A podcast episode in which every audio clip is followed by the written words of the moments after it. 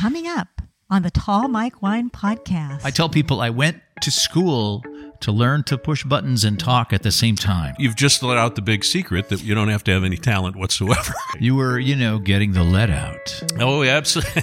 oh my God. and celebrating That's a memory for October. Yeah, Rocktober. Every year. A rock, bone, hard, dog. You know, Right, rrr, har, right, rrr, and it's just right. like that's what it has to See, I be. always think if you get fired, you're either really smart or you're a crackhead.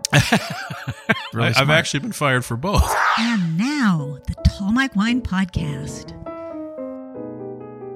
The cell phones have been silenced. The wine has been poured, and we will pour more as we chat. And just like that, the podcast begins. Welcome to the Tall Mike Wine Podcast, the wine podcast that's not all about wine, the wine podcast like no other. Holding steady at number 14 on the feed spot list of the 45 best wine podcasts. Heard in 32 countries on five continents.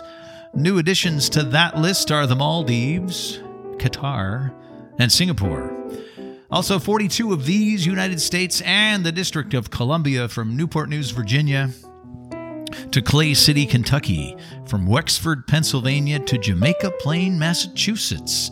I thank you for finding us and taking in the conversation. If you're on Apple Podcasts, please give us a rating. Write a review if you're into that sort of thing. They tell me it helps a lot. I am back at Nicholson Ranch in the Bombay room after a nice vacation break. You may have thought I was never coming back from my vacation to Walla Walla, Washington, since it's been a few weeks since the last episode dropped. Maybe you thought I'd ran off with Kara Almberg, the wine woman of Walla Walla. Uh, no, that's not going to happen. Maybe you thought I was swept away in the atmospheric river that descended on the northwest. I did get to drive through all of that on my way home, but that wasn't really a big deal. I'm a Northwest native. Little rain, not going to scare me. I've just been decompressing after my vacation. Thanksgiving came and went, and now all is quiet. Let's get to episode 22 with my guest. He is a former Seattle area radio personality. In fact, and this is going to make him feel a little bit old, I listened to him on the radio when I was an aspiring radio personality myself in the 1980s. He's also worked in the biz in such cities as San Francisco, Sacramento, Bellingham, Washington, and uh, right next door, Napa. He currently lives in Napa. He's known to many as Sharpie, but I'll call him Larry. Larry Sharp is here. Hi, Larry. Hi, Mike. Well done. Thank you. he was surprised that I did the opening live. No, I like that. It's And- authentic. and flawless. I might add. Well, thank you so much. Yeah, yeah. I mean, I was waiting for you to stumble on something there. Well, thank you. Uh, That means a lot to me. Can you clarify something for me, real quick? Of course. I had some guests here at the winery tell me they were going on a river cruise with Captain Sharpie. Yes. Uh, and I was like, wait a minute. I know this guy that goes by Sharpie, and I think he lives on a boat. I wonder if. You are sharp. No, wait, I'm sharp. I'm You're sorry. when I saw my retirement coming on the horizon from running the stations here in Napa, I figured, you know, I got to do something. I'm not a guy that likes to sit around, and it wouldn't be bad to have a little income. I thought, well, what do I love doing the most? They always say, do what you love. And of course, I did radio. That was over. Right. So what's next? Do what you love, and you'll never work a day in your That's life. right. So I'm about as happy as I can be when I'm at the wheel of my boat up on the bridge, cruising down the river or wherever. Doesn't matter. Puget Sound. I mean, I've cruised all over. So I put up a whole business plan together and came up with this business, Blue Sky Napa River Cruises. And I started that a few years actually before I retired. I thought, okay, I could make, I mean, one of my business plans, I could make a couple hundred thousand a year. That's if I did two cruises a day, you know, six days a week. If you worked really hard. Uh, yeah, well, and that's the to make the long story short, as I've been doing that the last few years, I didn't get as much business as I thought, which was fine because in fact it is work. Yeah. I mean, prepping the boat for the cruise, getting strangers on board, you know, for making sure they're safe. Right. I found myself in the last year in, in the middle of a cruise going, I wish this was over. I wish I was That's a just big back sign home right there. having a glass of wine. Yeah. And, and you know, because it ended up being work, I'm retired. I don't want to work anymore. It's like a lot of things. It seems really cool. It seems like, oh, that'd be It really is fun. And I That'd met be really great- fun. It's not that I didn't enjoy it. I, I did. But I just decided enough. I still love going out on my boat. Yeah. I, I take friends out, and then I will continue to do that. And occasionally I will take a paid passenger out. The marina sometimes sends somebody my way. If I if I feel like doing it, I'll do it. How long of a cruise is it? It's three hours. Uh, typically go out of the marina and, and up to downtown Napa, come back down, go through one of the neighborhoods. You know, there's a couple waterfront neighborhoods there. River Park is the one I usually go through. Back down the river, past Edgerly Island, down mm, towards Vallejo, maybe into the Napa Slough if the tides are right, and then back up. And all of that takes about three hours. A three hour tour. I've heard is, that. yeah. I've heard that somewhere Yeah, before. never got stranded on an island. No. Maybe Angel Island. But Well, that's not yeah. that's not a I deserted have desert been there, island. but though. yeah, I wouldn't mind being stranded on that. Island. it's pretty nice there. It's a big island. It is. Do you live aboard the boat? I do. Oh, very nice. Yeah. So what brought you down here to Napa? From Seattle? Or do we have to go s- a circuit, circuitous route? Well, it is. It's to get there. Yeah, it's. You want to take the route? I won't. Okay, let's so let's go back to the beginning. You are a Northwest native. I'm a Northwest native. I, I was born and raised in Seattle. I got into radio pretty early. I was only 19 when I got my first job. Okay, so you and I have a have a, a couple of uh, coincidental things here. You also matriculated at the L.H. Bates Vocational Technical Institute of Tacoma. Did you go to Bates? I did. Awesome. I did. I That's started great. the summer semester one week after I graduated high school Okay. from Bremerton High School. Nice. I was only there for a little over a year until I got my first job. Well, yeah, And they were I- I think okay, I was you there for- graduated. You got a job. You graduated. Exactly. I was there for six months, and How I, nice. I didn't expect it, but I just got picked up by this country station, and off I went. I tell people I went to school to learn to push buttons and talk at the same time.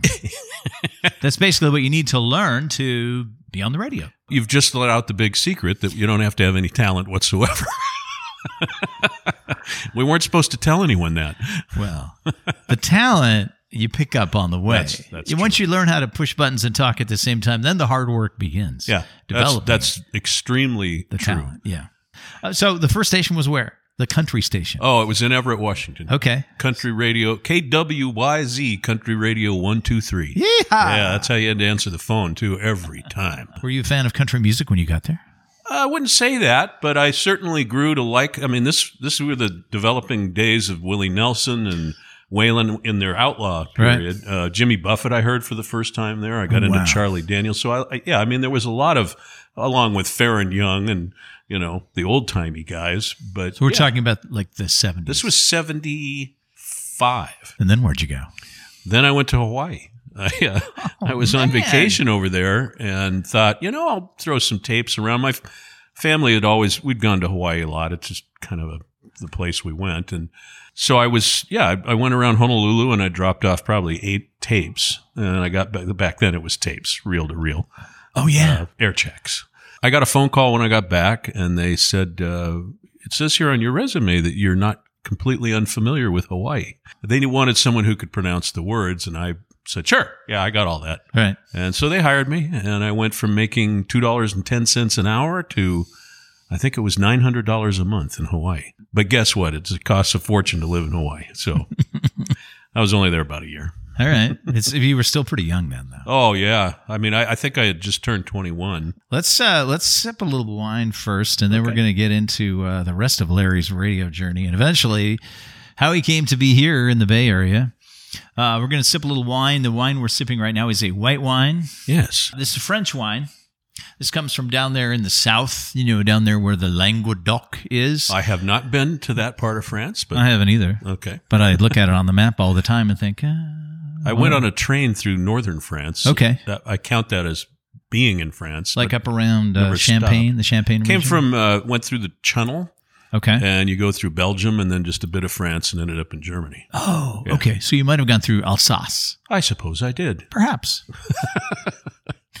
well, this is south, way down in the far south. Okay. Down close to the Mediterranean. Warm. It's a little region called Picpoul de Pinay. And the thing about this wine is the name of the region, Picpoul de Pinay, which is an official AOC in France, um, and they only grow white wine grapes there okay. mostly this grape Interesting. right here. The AOC is named after the grape that they grow. The grape goes back, let's say, to the 1600s. Wow. Yeah. Hmm. Pic Pool is the big grape in Cognac Is that so? and Armagnac. Okay. So in this little region way to the south, they grow the grape, make a delicious white wine out of it. What do you think of the wine? I love it. I I would have had, had if I were to guess, and thanks for not making me do that. No. Uh, it reminds me of like a P- Pinot Gris Mhm. or Mm-hmm. Uh, a Viognier, maybe a little bit. I don't know. It's just very light. Well, when you and- first sipped it, you said this is not a Sauvignon Blanc. yeah, I knew that right away, and I knew it, I didn't feel like it was a Chardonnay. Be, Chardonnays, there's so many flavors, if you right. will. It's not super light and crisp like a Sauvignon Blanc, Right. and it has uh, it has some nice like medium bodiness to it, It, it does. kind of like sipping like a, an apple juice to me. You know how apple juice sort of has a little bit of a Yeah. weight in your mouth and Yes. just feels a little bit sweet. Y- yes. This kind of to me has that a lot of similarities to that. Yeah. It's it's very good. I- Only there's alcohol in it. well, there's that. But it's That's good. Oh. Why I don't drink apple juice. I will put everything on the show notes of this wine, yeah. Oh. and there will be a picture of it on my Instagram, the label, so you can look around for it Very if nice. it sounds interesting to you. You went to Hawaii. Yes. The owner of the station was Jim Gabbard.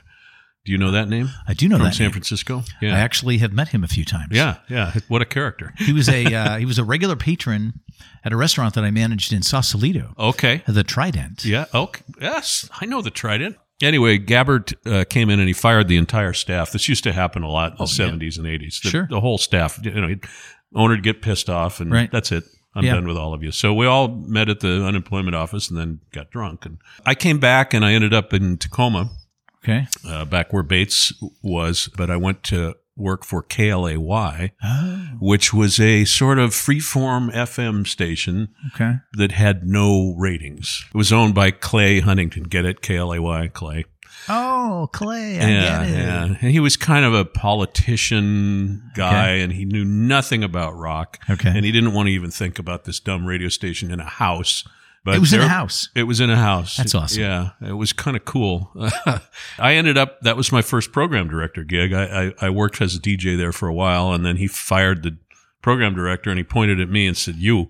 And he gave me like two bucks an hour extra All or right. something. And hey, I'm a program director. That uh, harkens back to the, the the simpler time in radio when a lot of families owned radio stations. Yes. And regular people owned radio stations. Yeah, I mean, it was a little volatile because, Sure. you know, the owner could do whatever he want, which, of course, they can still do today. But the, the corporate mess that's happened and ruined really radio now, and I'm jumping ahead a little here, but I don't like that any better. I mean, I preferred working for, Right. at least you knew the guy. Right. He lived in town with you. Right. If he comes in and fires you, at least you know him. Yeah. He signs your paycheck. Yeah, it's like, But okay, if you get that's- word from the home office in uh, Cleveland that you know word comes down that Larry's getting canned, Yeah, and you, you know, you're getting canned by a bean counter in some town where else? right, or somewhere they're else looking like at that. focus groups results. Oh, and it's yeah. like, oh well, no, you just don't fit in. We're gonna Yeah. let you go. We're gonna go in a different direction. Oh yes, the direction. All right, so Tacoma,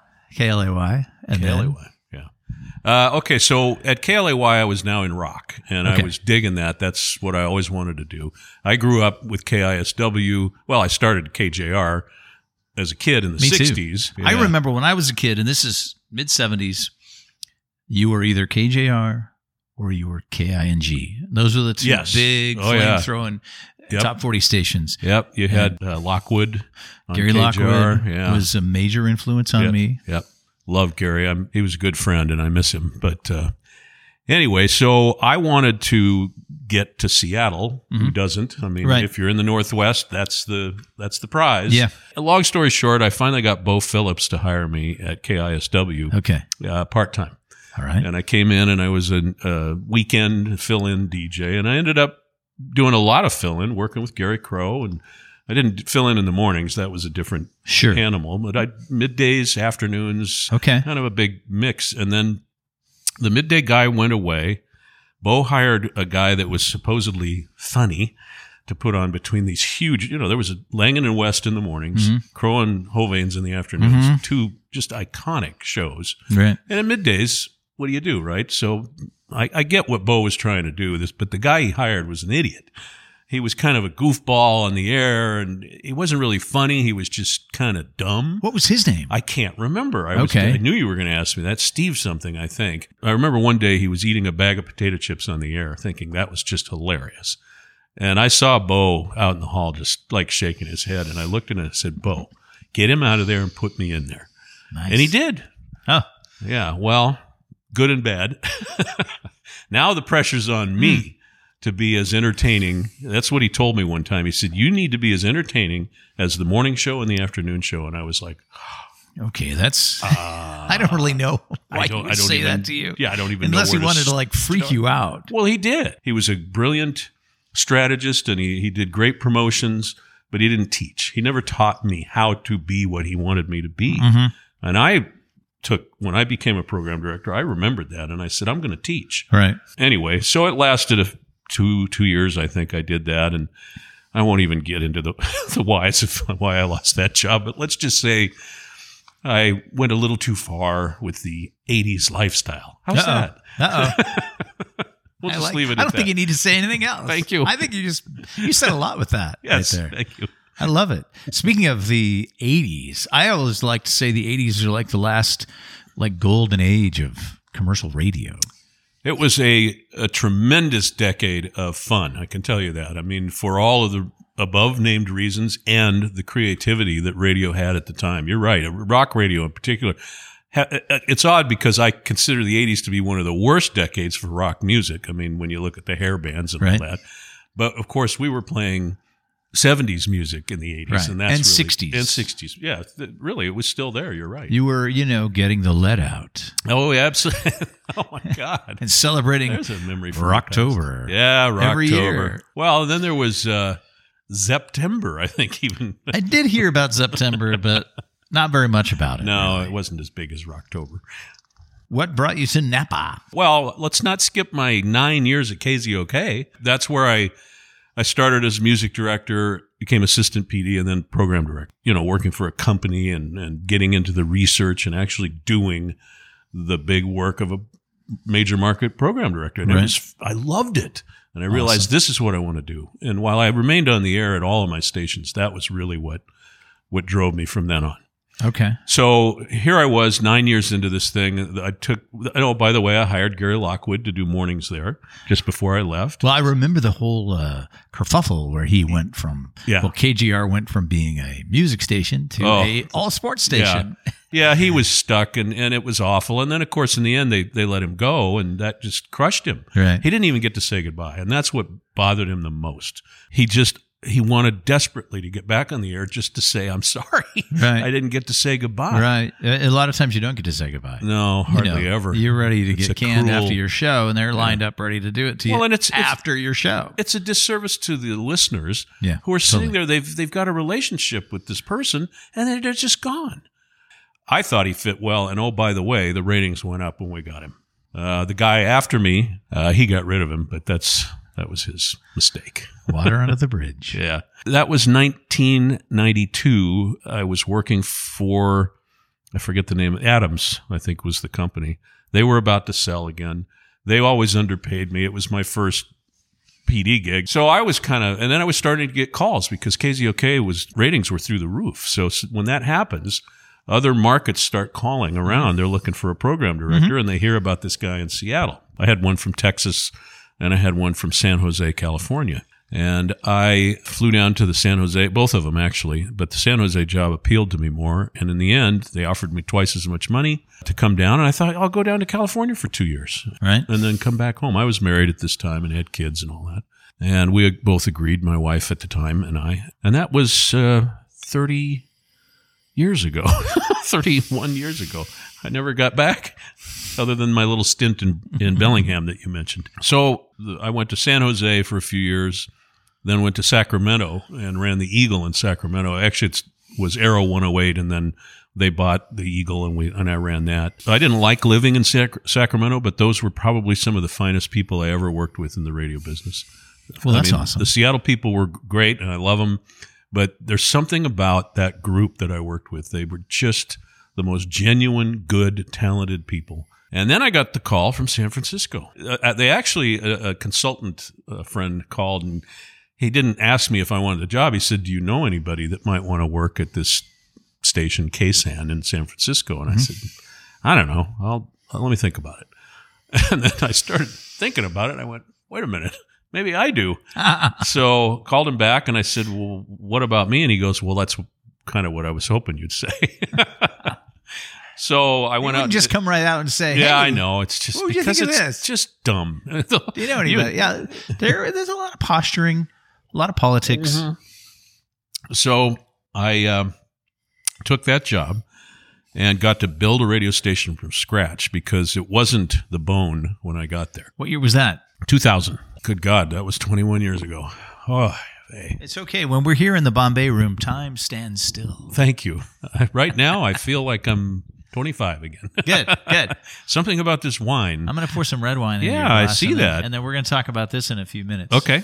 So you get to KSAN, and they decided they were going to rebrand it. Yeah, and and I knew that going in. I think the reason I got the job is the the general manager asked me in the interview, "What do you think we ought to do?" Mm-hmm. And I didn't even hesitate. I said, "Classic rock that rocks." And he just went, "Well, that's exactly what all our research is saying, and what we think we ought to do." And it's like, okay, so we're a marriage made in heaven. They offered me tons of money, and I moved the family to Napa of all places, and commuted to San Francisco for Okay. almost ten years. Larry's smelling the red wine now that I Mm. just poured into his glass. Oh, that's nice. and it's pretty delicious. This wine is very interesting. Let's just jump right into this wine because uh, it's.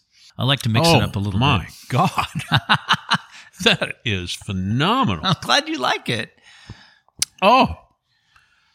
I don't even think you need food with that. That's No, no. food itself. It's delicious, right? It's wonderful. So this is from the vintage 2012. Okay. It's from Italy. Oh, I love Italy. This is a Tuscan grown Merlot from a big winery there, and the family has been making wine and growing grapes for this is kind of a humble brag over 700 years. You, you know, not a lot of wineries in the United States say that. right? This is from the uh, Marchesi de Frescobaldi. That's the family. Very well said. That's the family. okay. And then this is their uh, so in in Tuscany, which you have Chianti, Right. which is made from the Sangiovese grape. Yes. They also use the Sangiovese grapes in other parts of Tuscany to make the Brunello di Montalcino. Mm, Brunello, yes. Now, along about the 1960s, they started deciding, you know, maybe we're tired of these grapes. Hmm. Let's start growing some of the, I guess you might say, more famous grapes Yeah. that they grow in France, Okay. the Bordeaux varietals. oh. So they started growing the Bordeaux varietals, and then they started mixing some of them in with the Sangiovese to create what we now know as the Super Tuscan. Ah. Okay. And for the first few years they were doing that before they came up with the name Super Tuscan, that wine was just labeled table wine. Red table wine. Because they Wow. couldn't name it after the district. they can't because the, take the- district is all tied up in all these other grapes. And the Sure. law in a lot of these districts is you can't call it this unless you're growing our grape. Right. Nowadays you'd say that's just securing your brand. Got it. There's a lot of these grapes now, Bordeaux varietals, Merlot, Cabernet, growing in the region of Tuscany, and they still don't call them by their names. Like, Hmm. look at that bottle. It doesn't say Merlot on it, but it's 100% Merlot. Frescobaldi. Is It that the name of says- the wine? Frescobaldi is the name of the family that makes Oh, it. okay. This particular wine is called La Mayone. Okay. So that's just a name they made up. La Mayone is the name of the vineyard that this Oh, okay. comes from. Oh, It's a it's a single vineyard, and they make maybe five thousand cases of this. It's 100 percent Merlot. Spends It's two years lovely. in 100 percent new oak French oak barrels, and it's just yeah, it's kick ass. I mean, It's that's kick ass. wow. Glad to share it with you. Oh, thank you. Why don't you give me a, a tasting note if you can? I'm not very good at the you know the leather and the Well, cigars. let's and- just smell it and tell me what you smell. honestly, the first thing I thought of, and it, it doesn't smell like this, but it made me think roast beef, like Yep. you know, Meaty. Just well, yeah, exactly. meaty. Yeah, it's it was, and I mean the fruit is very, you know, I, I picked that right up right away in the. There's nose. good fruit, but the fruit doesn't really dominate. No, It's not but like a big fruit bomb. but it's. I mean, it's a lovely nose. Mm. I think the reason you thought roast beef is because there's a lot of new oak on this wine. It's all new oak, two years. And you get that smoky smell Yeah. from the inside of the barrel. And that, I think, you know, g- combined with the fruit that's very dark. Got a little tannin, but not overly so. Mhm. you know. I haven't even sipped it yet. Oh, I want to see well, how now the- you're going to correct everything I just No, said. no, no, no, no. That's not what I do. it's funny how people have an impression of somebody who works at a winery. He's Well- gonna he knows everything and he's gonna come along and tell us we're wrong. And I say, No, no, And no, that's I- not I- what we do. I don't believe that at all. And I, I actually w- worked in a winery too. You probably didn't see that on my resume, but we'll, we can talk about that. Mm-hmm. The thing that Mm. some people in the industry do is they come up with flowery prose Yes. to describe what Oh, we're yeah. drinking. And by, I find it difficult to describe wine in those terms. My palate isn't that sophisticated. But you know what I love about that? And when people come into this winery, a lot of times they will confess to me, I don't know anything about wine. Yeah. As if they're, they're just basically telling me, you should just kick me out because I'm not qualified to be here. And I say, you know what? I'm really glad you said that because what I want you to do is tell me how you think the wine is. Give me your tasting notes because everybody that knows wine comes in and they they stick to the script. right. Like, well, we're going to Oh. talk about the fruit and the earth and the wood and the flowers, and I'm going to name a few things, Yes. and that's the end of the day. right. But if somebody comes in like you and says, the first thing I think of is roast beef, I'm like, oh, now that is now we refreshing. can talk about something. That is yeah. refreshing. Well, and I agree with you. And, and of course, what I learned uh, before, even before I worked in a winery, what I've always felt is if you like it, then it's good. You know, that's a, that's a Count Basie quote uh, about music. If it sounds good, it is good. You know, that's a, a lovely segue because you're absolutely right. And I've been reading, I'm reading Willie Nelson's autobiography right now. Mm-hmm. And he talked about when he was young, he learned not to put music in silos, in categories. Mm-hmm. He liked Western swing, he liked big band swing. Mm-hmm. He just liked the sound of it. It didn't matter to him whether it was the Western swing guy, Bob Wills. Oh, okay. Jesus, Bob Wills. Or Count Basie. That swing is the same. right. And I thought, you know, that's a good musician doesn't say I'm a rock musician. I'm a musician. Yeah. And you you know, you think about the really great musicians and they've drawn from everything. Jazz, Mm-hmm. rock, soul, gospel, you know, whatever. And that's where our music comes from. Right. And wine, and our wine comes from yes. the old world, and this is a beautiful old world wine. It's wonderful. I'm glad you like it. Wow, thank you. this is a real treat. All right, so you built the bone from scratch. Built the bone and it was really fun. When I Now- say the bone, I'm, I'm talking about a radio station in San Francisco, And it's still because there. we have people listening all over the world that are like, "What are they Correct. talking about? He built a bone." Yeah.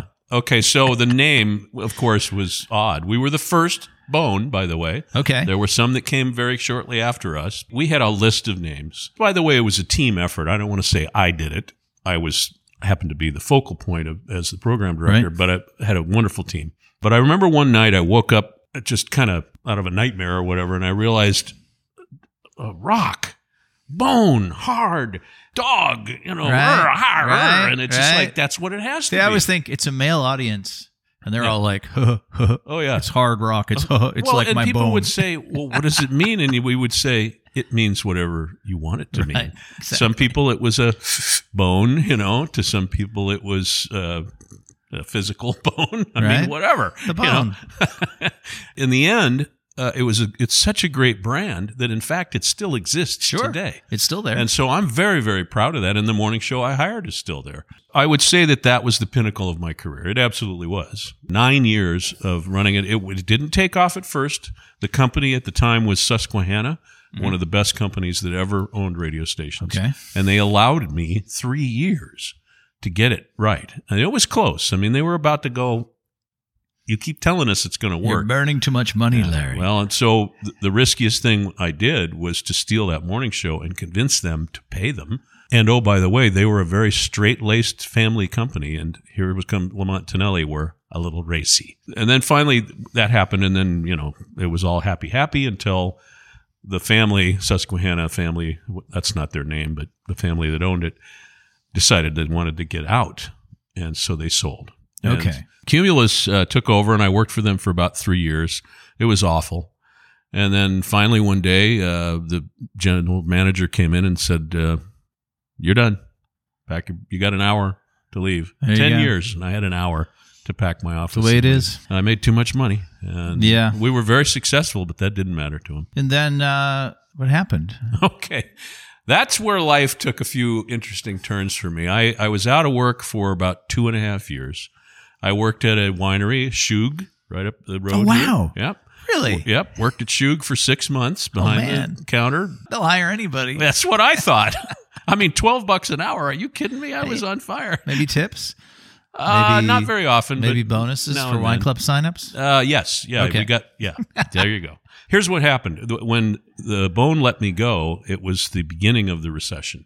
Around the country, a whole bunch of program directors like me got let go. So here we were, a bunch of major market program directors suddenly out of work and nowhere to work. So I was not alone. Many, many of us were out there looking for jobs that didn't exist. And that's why I was out of work. I'd never been out of work that long before in my life Okay. uh, you know, I'm in an, a, a home. I've got kids in college. I mean, it, it was money was just pouring out. I, Sure. I had to start tapping my retirement accounts, everything to just stay alive, thinking I would get work again. Right. After the winery, I get a call from Michael O'Shea up in Bellingham, and he said, "You want to program KISM in Bellingham?" And I'm like, "Yeah." What does it pay? And he, t- Wah, wah, he wah. told me, and I went, "Ah, jeez, can we Man. make it this?" And he said, "No, it pays this." And Yeah. it's like okay. The I took reality. it. It was better than nothing. Sure. So I left, and I would go up there and work, and come home every two weeks back down here. Oh, okay. My wife and kids were still here. They You never came up commuted. there. That was the beginning of the end of my marriage. Okay. I mean, obviously, there was a lot of other things going on. Then I get a call from San Francisco again. My old boss from the Bowen calls me and says, Hey, I'm over at Intercom now, and we're going to put KFOX, which I programmed in San Jose, we're going to put it on in San Francisco on two signals. It's going to be a superstation. And I was like, Yeah, I'm back. So I come roaring back, and they pay me some money, and I'm back. And uh, within three months, I realized I'd made the biggest mistake of my life. Oh no. It was awful. Intercom was s- disorganized and, and my guts were tied up in knots every Mm. day and it, Mm. I hated it. And they ended up asking me to leave as well. Wow. It sounds like I got fired a lot. I really didn't. Well, I think what happens, and somebody told me this because I got fired a few times, and when I was at oh, radio, it's, you haven't worked in radio. If you and they haven't been say if you get fired, you're either really smart or you're a crackhead. if you're not a crackhead, then relax. You're really smart. And Yeah, they just well, fired you because you're just really fired. I, smart. I've actually been fired for both. ah, oh, that's right. That whole Eh, 1980s thing. Let's not go there. so, um, We'll just have to have you come back, and we'll do a whole episode on the 1980s. Oh. I can't remember much of it. No, that's not true. Good answer. There's two years I can't remember. Good answer. Oh, well, that's more truth than I needed to let out. so that was what, 2011 or something? All right. And that's the divorce is now in progress. And I'm like, what do I do now? I'm so sick of radio. It's just Right. been a dead end. And so I ended up working for the Napa Valley Register. And I, you know, I love Napa. It's why I live there. Right. And I I thought, well, this is cool, and I don't need money anymore. I mean, my ex-wife's taking it all, and so I just needed.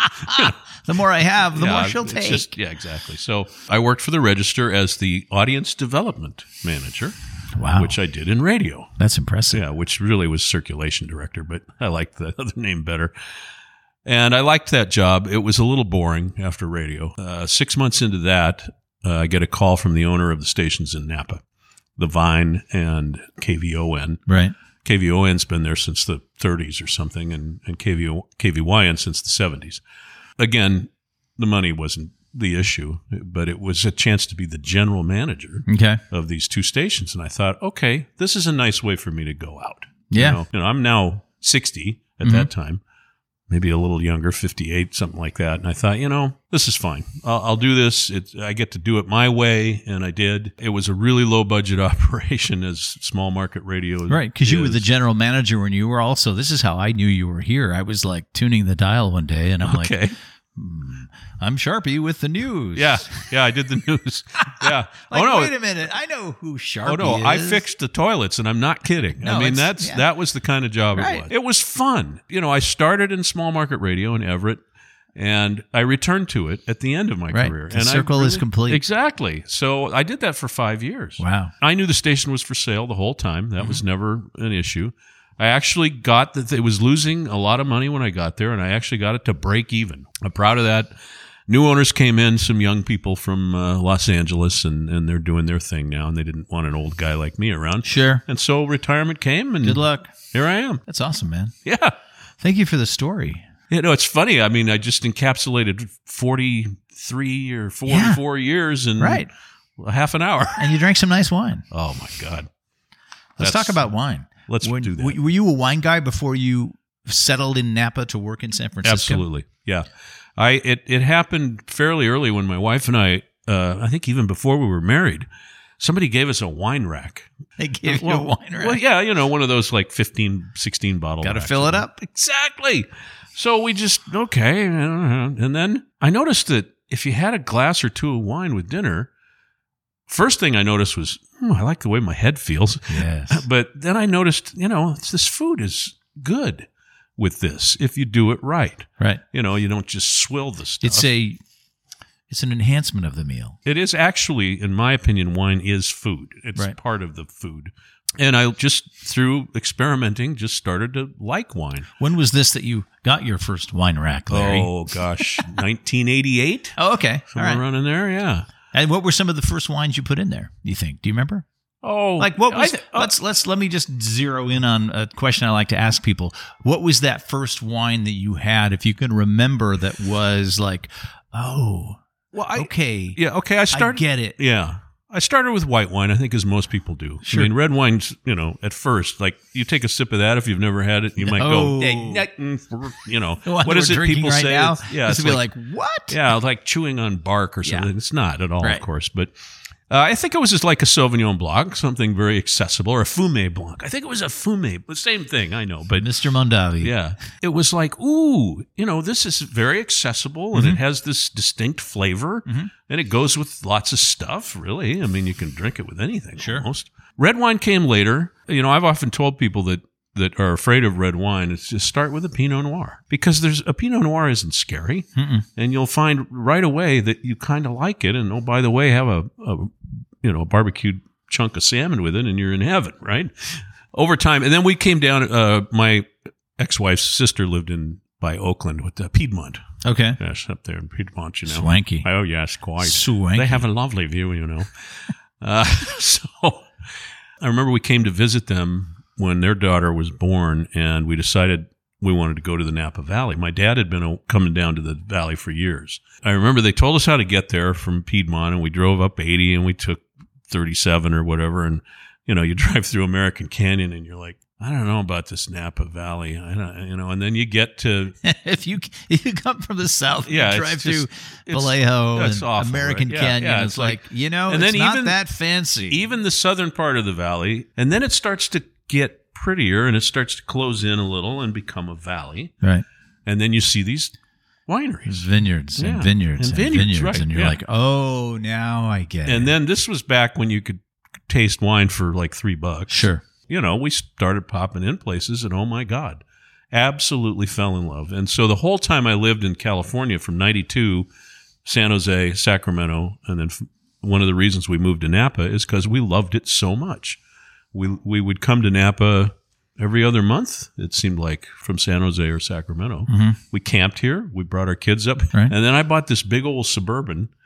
And we would go wine tasting, and the kids would play in the back of the Suburban. And, you know, they always knew where we were, and they Uh-huh. Sure. could come and get us if there was trouble. And yeah. every once in a while, some do-gooder would come in and go, "You know, there's children in a truck out Oh, there." It's like, jeez. yes, that's correct, and we know they're there, and the windows aren't rolled up, and you know, this was back before They have a name for those people now, Karen. Karen. Yeah, yeah, we met Karen more than once, so. Sorry, Karen. Karen's of the So world. yeah, I, I have a a a real love for wine. I still I drink wine al- almost with every meal. I mean, and I and I sometimes drink it just because I like to drink it, and I don't have to have a meal. yeah, yeah. So let me pin you down here. Yes. What's like your go-to varietal? If I came on the boat and we Yeah. were gonna, uh, you know, we were gonna sit and have a nice little meal. I like Chardonnay, and, and I don't Okay. apologize for it. And oh, by the way, I like the old oaky buttery Chardonnay. Okay. I do. Good And for So you. I seek that out, and but I, I'm fine with the other stuff too. It, you know, and uh, most of the Chardonnays I drink are aren't oaky and buttery, but you know, if you can go up and get a Rombauer Sure. on the table, Yeah, I'm yeah. good with that. So I always have Chardonnay, Chardonnay around, and then it, when it comes to red wines, I, I love Cab, absolutely love Cab. I don't drink as much Merlot. It's funny. That you served this today because I, I bought a bottle of wine today and I was looking at Merlot and I go, why don't I drink Merlot anymore? And I don't know the answer, to be honest with Mm-hmm. Right. you. What I really like is I like Syrah, Mm. and the prices are better. Mhm. And with a big chunk, again, I like beef, you know, so Yeah. a bottle of Syrah with. Talk about putting your face in the glass and being like, Mm. "Oh, this smells like beef See, I like that. or bacon." fat." and that's why I like Cabernet Franc. And, you know, Mm-hmm. I really like the big wines. You know, I want to chew on it a little Yeah. bit. And I'm the same way. so that's why this one. And this really one is- appealed to oh, me. this is right up that and alley. it- it's not overbearing. It's not No. heavy, but it's got something. It's gritty. It's good. it, there's enough complexity Yes. to make it That's a really good word. I like that. substantial. Yeah. There's a lot going on in this wine, and Yes. it is it's full bodied, Yeah, yeah. It's not a one-trick pony, uh, right? and- but it's not just the big like oh a gigantic wine that's just like a big fruit bomb or yeah, too much oak. You know, you got splinters in your tongue. right. I mean, this has been aging for almost ten years, so that's that's in its favor. Yeah, you don't get that much anymore. I mean, it seems like all our red wines are what only three years old. Well, you gotta you gotta hang on to things. you gotta age them. Uh, I have not had success at that. No.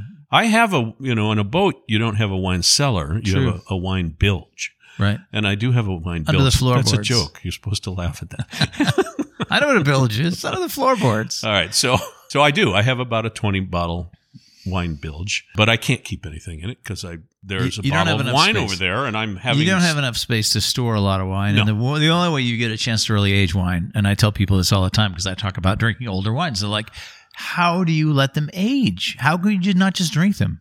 You have to buy a lot, That's a fact. and then eventually you have enough you can wine drink some where and then you leave some. some of it is aging." There was a time when I was working for the Bone when I could do that. Right. I was, I told you earlier, I was a member of a, probably a dozen wine clubs. And You so lived in I- a house, and you had probably more than one wine rack. Yeah. Oh, It by the might way, not- yes. it's noteworthy that I have made wine. I grew grapes in my property when I had a house. Okay. And I actually made my own wine. I made a Chardonnay, I made a Merlot, and I made a Cab. I bought the, the Merlot grapes and the Cab grapes, but I did grow Chardonnay. Did you make them at your house? I did. They're awful. However, and this is when I learned that a bad wine doesn't get better with age. I thought, well, I'll let it age, but that's not true.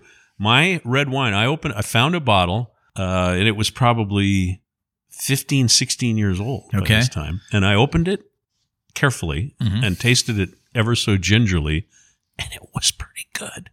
I was really surprised. It, it somehow it made it. What I learned from that is how hard it is. It is. People think they see the pictures of these winemakers in their straw hat, you know, lounging on the porch. Well, that's they're not doing anything. you know, it's the work is the farming. Yep. Because I grew grapes. It's hard work to Yes. grow grapes and How many grow how 'em many right. acres did you have? Did I you didn't have any acres. did I you have had a few- maybe a few vines? 50, 50 vines. Okay. Yeah, and, and I had some in the front. But And I- that's a lot. But I was right on the river, so I'm not sure that was the best soil. Anyway, uh, the the farming was hard. Making the wine was hard. It was I fun though, digress. right? It was fun. Yeah. I mean, I uh, um, and by the way, I went to school. I went to Napa Valley College to Oh. learn viticulture and winemaking. Man, you you dove No, no, right I in. I was that was when I that was my heavy wine phase when I was super into it. did you And- have a label on the wine? Oh yeah. What did you call it? Cabot Cove. I lived on a cove on the river. Okay. It wasn't called Cabot Cove, but that's what I called it because it was on Cabot Way. Ah, And I have a license plate thing that makes me look like I'm, a, you know, Oh. Cabot Cove. yeah, Cabot Cove Vineyards, you know. uh, so yeah, Cabot Cove, and I should, I would have brought a bottle, but I think I only have one left. And Oh no, It rolled around in my trunk for a while, so it's probably not good. you gotta let it sit. Let it sit still for a while. It's it's in my storage unit somewhere. Save it for posterity, just like all the air checks. Well, that's yeah, right. Larry. Are you uh, a fan of any podcasts? Yours. Well, thank you. Yeah. But uh, other than that, to be honest with you, no. I You mean- haven't you haven't started listening to them. No, I. You know, It's I, funny for radio people to jump into podcasts because it's like, oh, I don't know, what could that be? But I I listen to a few, and I'm a fan. I don't listen to the. the radio anymore. medium. Well, I listen to NPR, I like NPR. and I listen to that uh, little jazz station that comes out of San Mateo. I love Oh, that. okay. I love that a lot. At this point in my life, by the way, through all of the misery of a divorce and all that, I, I came out of it with sort of this spiritual growth that's Mm-hmm. been very productive for me as as far as being happy. Awesome. And part of that is enjoying silence. I spent my whole life listening to Right. music and Yeah. the radio. And I'm not saying I don't love music. I still listen to music when Right. I feel like it. Sure. But when I'm driving in my car, I would say 99% of the time it's in complete silence. Wow. No, I'm medit. I'm sort of meditating. I and I drive a lot. I, I go to Arizona. I go to Seattle. Uh-huh. A lot like you did. eh? You know, road trips are Yeah, fun. I was you just know? up there. You know, if I get sleepy or something, I might crank on some tunes. But I love silence. Oh, After that's- living a life in noise, Sure. that's very spiritual. That's an awesome revelation. I like yeah, that. it's not bad. I mean, I'm probably missing some stuff, but And I think what you have found to replace the noise is yeah, working. it for you. works for me. It's working for you. it does work for me. Totally. I was going to have you recommend a podcast, but if you're not into the podcast, have you been a guest on other podcasts? Never. This is your first time. It is. All right. I'm a podcast virgin. yeah. I you know what? I had more success than I ever could have dreamed of. I never expected to to leave Seattle, first of Right. all. I certainly didn't expect to run up to the fourth largest market in the country. I didn't expect to make the money I made. I didn't expect to know the people I met. I mean, none of that was in the plan. I Right. was just a Seattle guy. I was just going to hang out in Seattle. So I am the gratefulness that I have and the friends that I met. My God, I think about all the people I wouldn't know had I not left Seattle. I've gotten to know people in these other markets Right. without having to move all over the country. Right. I mean, Just I you West know, Coast and Hawaii. I wouldn't mind doing that again. That sounds like a good life, Larry. It wasn't bad. And It now you're isn't bad. retired and you live on the boat. Yeah, it's it's good. I'm very happy, and I'm pleased that I did what I did, and that I'm done with it. Because as you, you we were talking earlier, I got to live through some of the best years of radio. Totally. I'm a very very lucky guy, as did you, and you know, in, in the markets you worked in, and that that's. That's something they can't take away from you. It's something you can't do now. Yeah, it's disappointing because I just traveled and I, you know, you drive around and old habits are, oh, I'm going to tune around Yeah. on the dial, see who's talking and who's who's saying what and who are the people. And there's just nothing. When you're tuning in, uh, let's say in Fresno, you're hearing a disc jockey who's probably from Denver, and it's all homogenized. Yeah. All right, let's go back to the whole boat cruise thing. Okay. Are you still entertaining those? I would do one occasionally. Okay. But I've taken my website down. Okay, I was just going to Essentially, say, do you have a website? Do you want to plug it? And if No. you don't, that's cool. No, it's I, I appreciate that, but I'm I'm really done with it. The only thing I do uh, that you could call work is I work with uh, developmentally disabled adults as a job coach. The People you see working in the grocery store, Sure. and, and I work as kind of a liaison with the wherever they work, and so I work with one individual right now. It's a few hours a week at my discretion, which is the only way I'll work. Sure. Other than that, you know, now my, I'm focused on being with my sons and traveling, and I'm going to Mexico on Christmas Day. Merry Christmas. Feliz Navidad. yeah, I hope I can get back though. I know they're- I heard that they're not letting you back in the country. Who knows what's going to happen? Yeah. Omicron, Omicron. well, you know, I, th- I worse places to get stuck than right? Mexico. Yeah. Oh, sorry, Larry can't come back from Mexico. Whatever happened to that guy? I guess he's just going to drink some more tequila and hang out. Larry, thanks for hanging out. Mike, this has been a real pleasure. I- I, Happy retirement to you. Well, thanks a lot. I appreciate it. and, uh, you know, I like what you're doing here. You've made me interested now in your podcast. And certainly I'm going to come back and visit you because I literally live, as the crow flies, maybe three miles from I know you live close by. Yeah, it's Yeah. really close. Now we'll go hang out with Deepak and drink a little more wine. You like Pinot? We'll, uh, we'll do a little Pinot. Oh, okay. The Tall Mike Wine podcast was conceived and is written, produced, edited, and maintained by yours truly. To see behind the scenes, follow me on Instagram at Tall Mike Wine. On Twitter, it's Tall Mike Wine 69 because some other guy's got the name Tall Mike Wine. It's in my craw. To ask a question, make a suggestion, or for your very own set of Tall Mike Wine podcast coasters, drop me a line to tallmikewine at gmail.com and I will mail you some. Tell a friend about the podcast, drop a rating on Apple Podcasts, and come back again next time. Thanks to Larry Sharp for hanging out from the Bombay Room at Nicholson Ranch Winery in Sonoma, California. I'm Mike Stone. Cheers.